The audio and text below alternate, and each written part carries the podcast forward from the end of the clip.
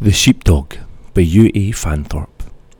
After the very bright light, and the talking birds, and the singing, and the sky filled up with wings, and then the silence, our lad says, We'd better go then. Stay, Shep, good dog, stay. So I stayed with the sheep. After they come back, it sounded grand what they'd seen camels and kings and such, with presents, human sort, not the kind you eat, and a baby.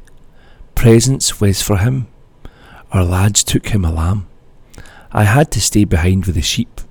Pity they didn't take me along too. I'm good with lambs, and the baby might have liked a dog. After all that myrrh and such.